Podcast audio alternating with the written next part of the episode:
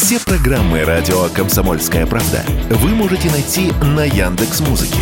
Ищите раздел вашей любимой передачи и подписывайтесь, чтобы не пропустить новый выпуск. Радио КП на Яндекс Музыке. Это удобно, просто и всегда интересно. Экономика на радио КП. Здравствуйте, дорогие радиослушатели! В эфире наш ежедневный обзор главных экономических новостей. И сегодня мы обсудим новость о том, как Европа официально предложила России два способа обойти свои же собственные санкции.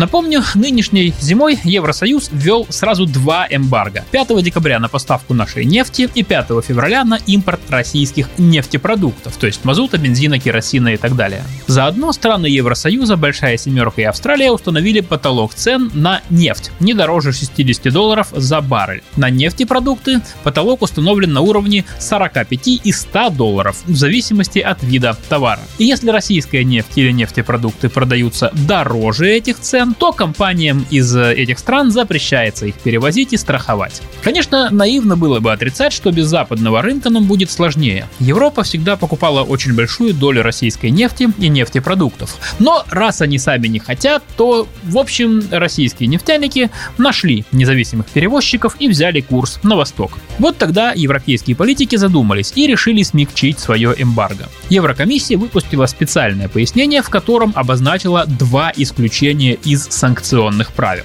Первое. Эмбарго и потолок цен не касаются нефтепродуктов, произведенных из российской нефти за пределами России. В этом случае России даже не надо обходить санкции, они обойдутся и без нас. И второе исключение. Правило потолка цен отменяется, если смешать российские нефтепродукты с нефтепродуктами из другой страны. В этом случае европейские перевозчики смогут и перевозить, и страховать их независимо от цены.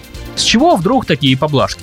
С этим вопросом мы обратились к ведущему аналитику Фонда национальной энергетической безопасности Игорю Юшкову. Так вот, по словам эксперта, европейцы испугались, что если у России появятся проблемы со сбытом, то она сократит экспорт и добычу, и тогда цены на нефть и нефтепродукты моментально поползут вверх. А страны ЕС — это импортеры, и в этом случае они пострадают из-за роста инфляции. Поэтому нам мы предложили такую лазейку. По словам эксперта, цель Европы и США, чтобы Россия продолжала добывать добывать свою нефть по полной программе, но не зарабатывал на этом. Ну, то есть сейчас, по сути, нам открыли доступ на европейский рынок сбыта, только попасть туда можно не напрямую, а через другие страны. И российскому бюджету это тоже выгодно.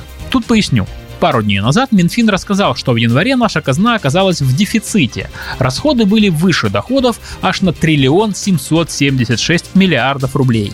Причина – снижение нефтегазовых доходов. Но наш эксперт призывает не пугаться. Сейчас идет процесс перестроения рынков. Мы приспосабливаемся к новым условиям и полностью уходим на азиатские рынки. И в таких условиях российские поставщики вынуждены давать скидку. Но второе полугодие для России, по словам ведущего аналитика Фонда энергетической безопасности будет успешнее. К тому моменту мы перестроимся, начнем нормально работать, а мировой рынок потребует больше нефти и цена подрастет.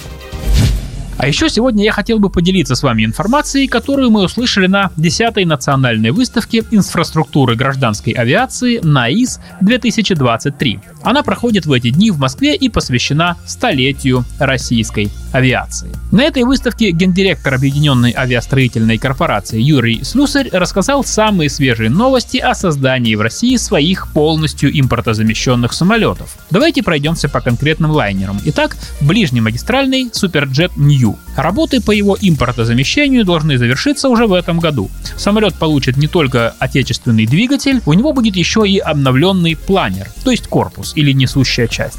Другой самолет это среднемагистральный МС-21. На него уже получено одобрение изменений конструкции. Эти изменения связаны с установкой российского двигателя и крыла из отечественных композитных материалов.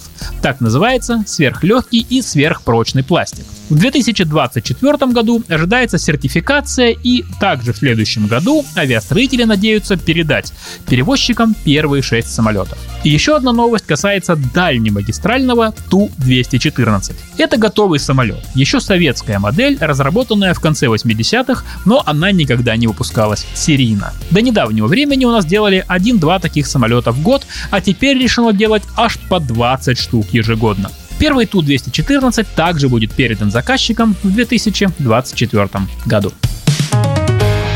«Экономика» на Радио КП.